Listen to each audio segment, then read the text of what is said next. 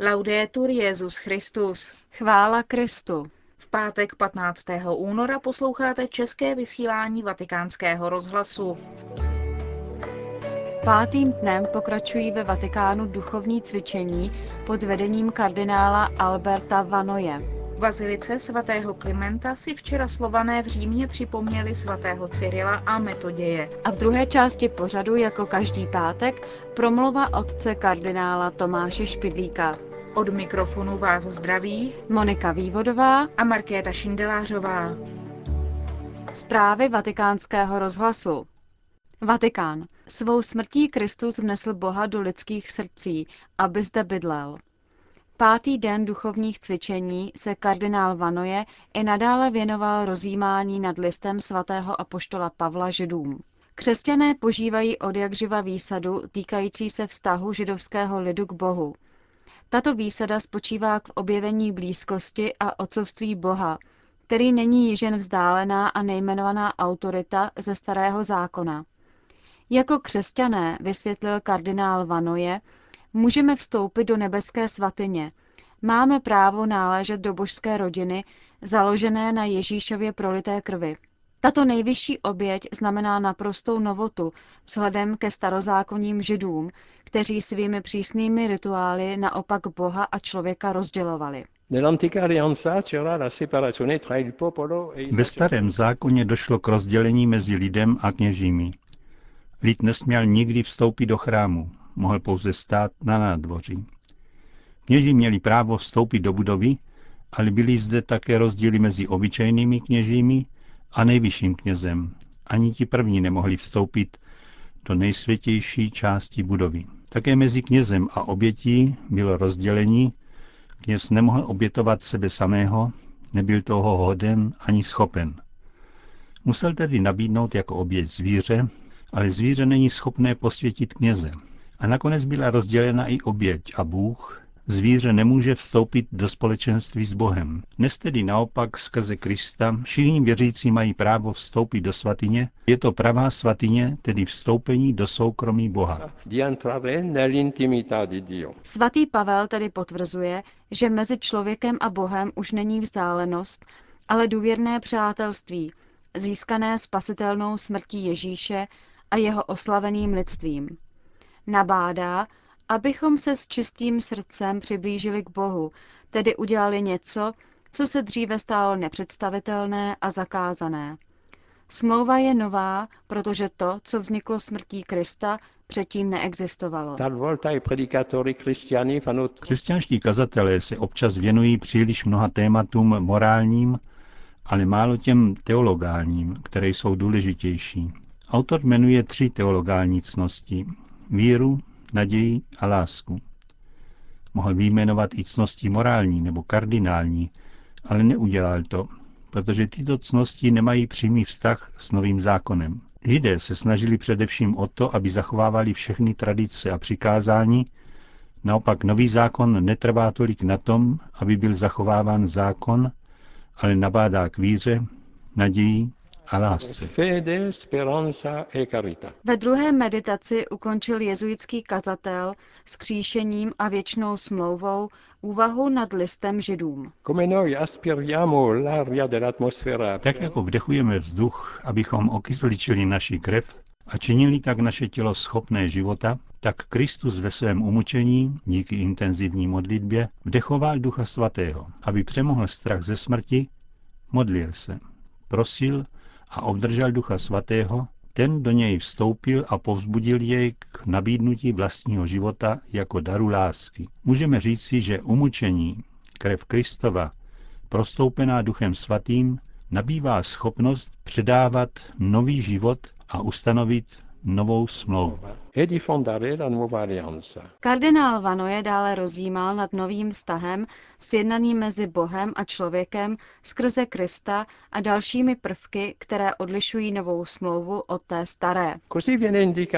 Nejhlubší prvek nové smlouvy je fakt, že dochází v nás samotných k božímu působení.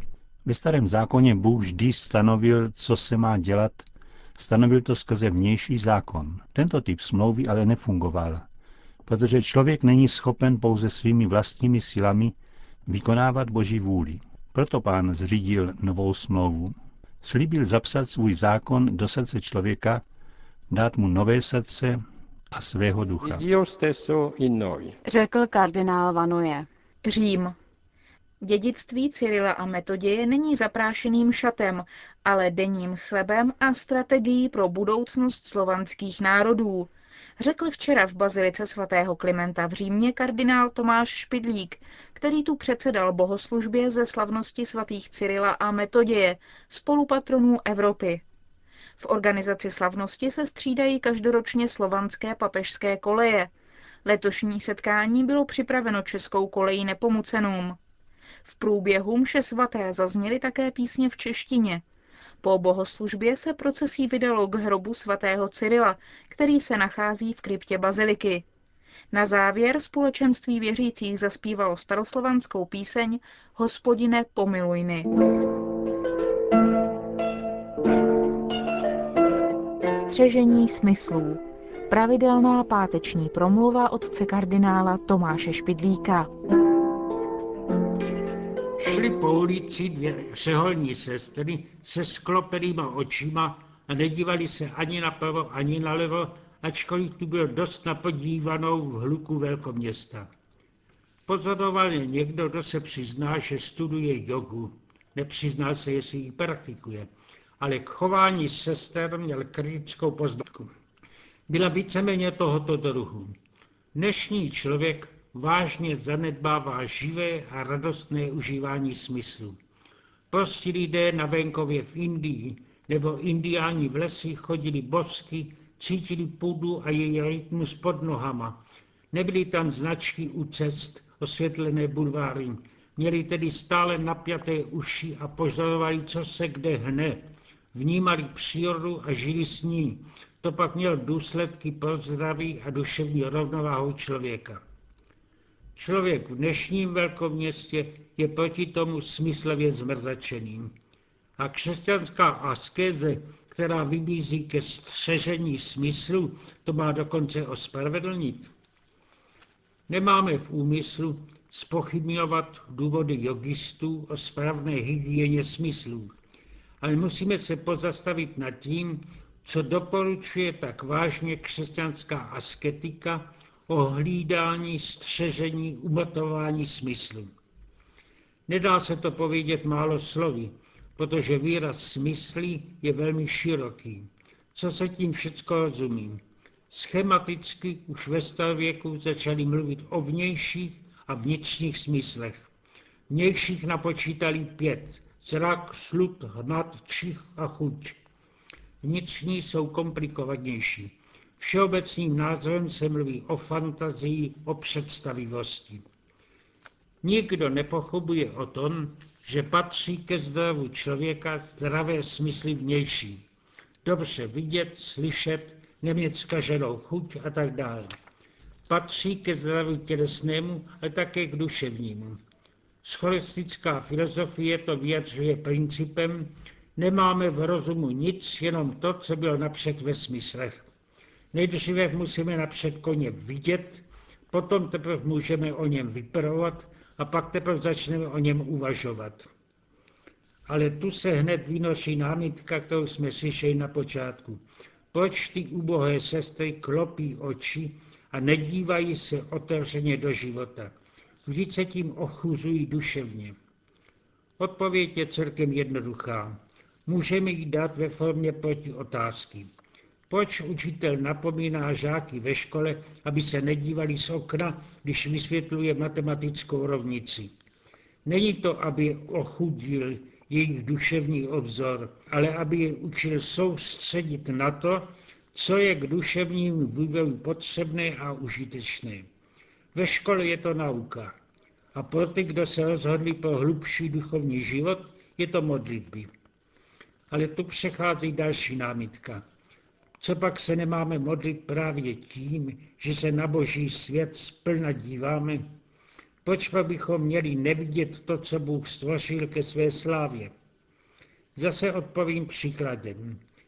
Prováděl jsem české turisty ve Florencii k obarzárnami. Měli jenom půl dne k dispozici. co to je pro vidění florenských malířských mistrů. Já jsem tam prožil rok a přesto jsem všechno cené neviděl. Jak se tedy zachovat při půldenní prohlídce? Řekl jsem turistům hned na počátku. Pojedeme mnoha světnicemi paláců, Ufici a Pity. Ale zbytečně se nedívejte. Já vám povím, kde se zastavím, u toho, co je tu umělecky nejcennější. Náš život je takovou procházkou uměleckou obrazárnou boží. Její návštěva je obrazně řečeno půldenní nebo ještě kratší. Lidé, kteří jsou zběhlí v duchovním životě, říkají těm, které provádějí. Nedívejte se napravo ani nalevo, já vám povím, kde se máte zastavit, abyste viděli, co je nejcennější.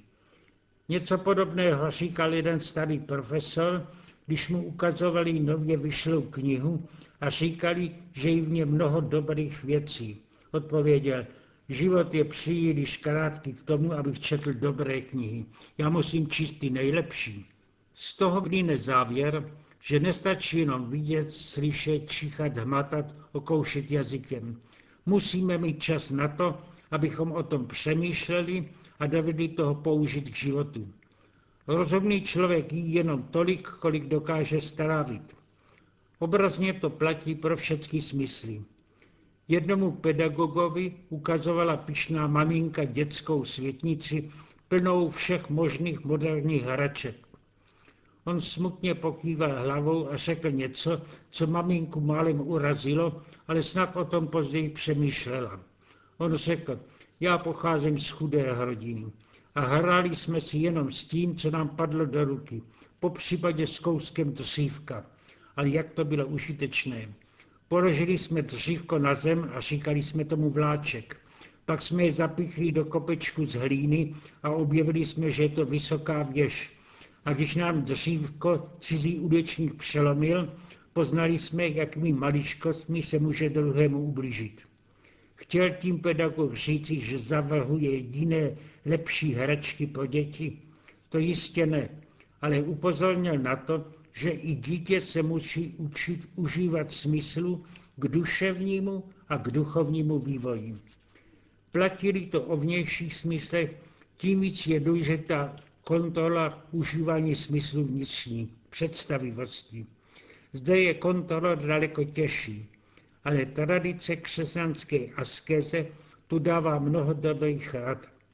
I psychologové se velmi zajímají problémy, jak představovat vzniká a co působí. Tradice mnižská se soustředila na otázku, jakou funkci má tu lidská svoboda. Popisují vnitřní zážitky podle vnějších smyslů. I v srdci něco vidíme, slyšíme, ochutnáváme jako sladké nebo odpudivé. Zkuševní duchovní autoři pak došli k závěru že má lidská svoboda velkou moc ve světě obrazotvornosti vnitřních sklonů a vášní.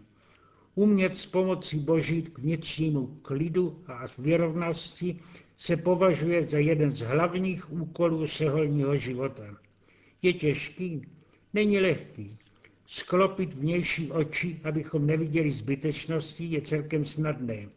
Daleko obtížnější je vyhnout se obrazům fantazie, nápadům vášní, které nás znepokojí a dokonce i přivádějí na cestí duševně a morální.